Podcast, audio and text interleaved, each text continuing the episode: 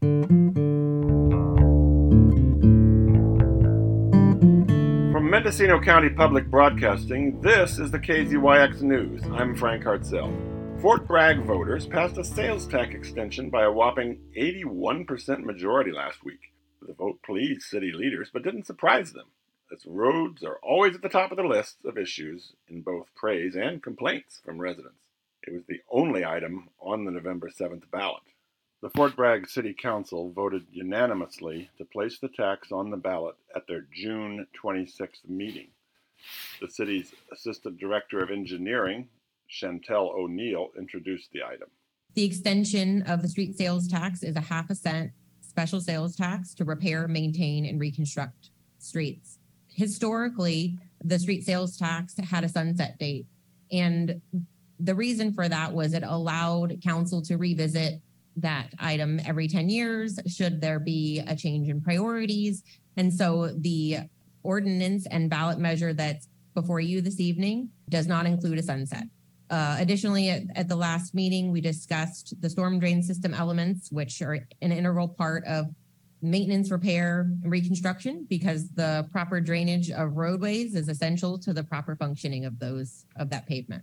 So in order to extend the tax, two things need to happen.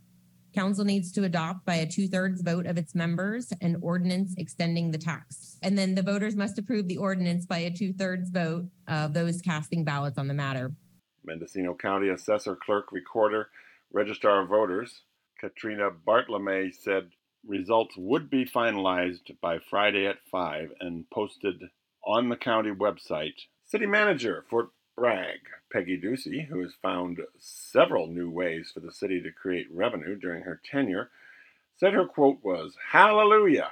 That this old tax was continued. She noted that the very rainy and very long winter that soaked city residents and caused road damage reminded residents how important road repair is. The road repair couldn't begin until the rain stopped, and that meant this all got started later than usual.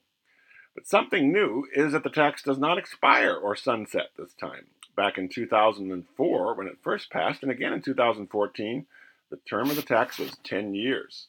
Then it had to be renewed by the council. This time the tax will stay in place unless the city council makes a special effort to rescind it. This new tax will do some things to Fort Bragg's very old alleys, but this vote won't actually kick in until the first day of 2025. People buying products like hot pepper jelly or Thanksgiving coffee in the city won't see any changes at any point in the 8.875% tax rate that they pay. The road tax is a half cent of that amount, so the sales tax without the road tax would be 8.375%. The initial vote in favor of the tax went 734 residents yes, 172 no. With only 66% needed to tax, the election night total was well above the needed threshold.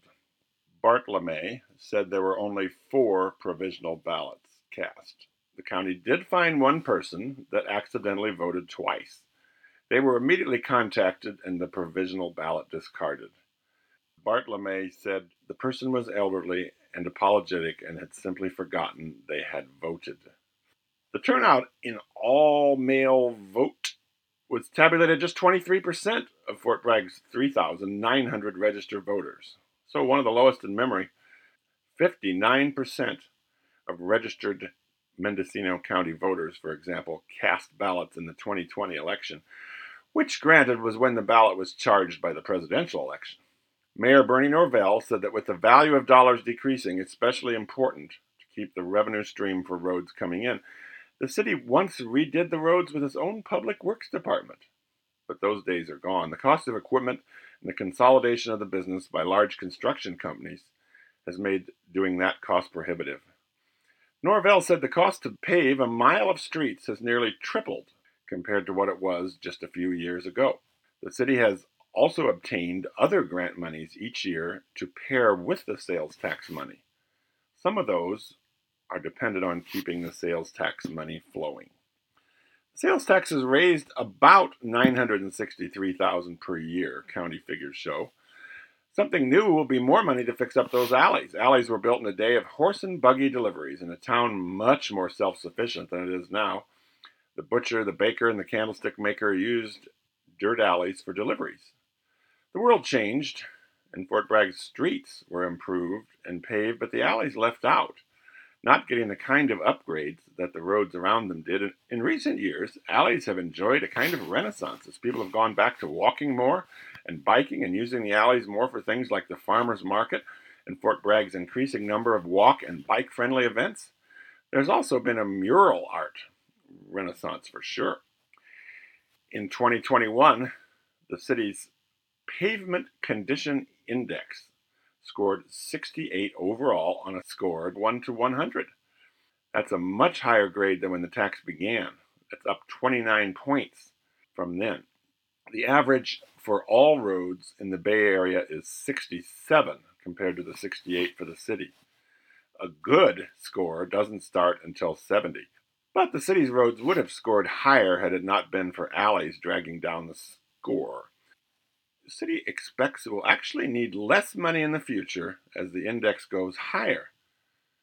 That's fixing really bad roads and dealing with emergencies ends and it all becomes preventative maintenance.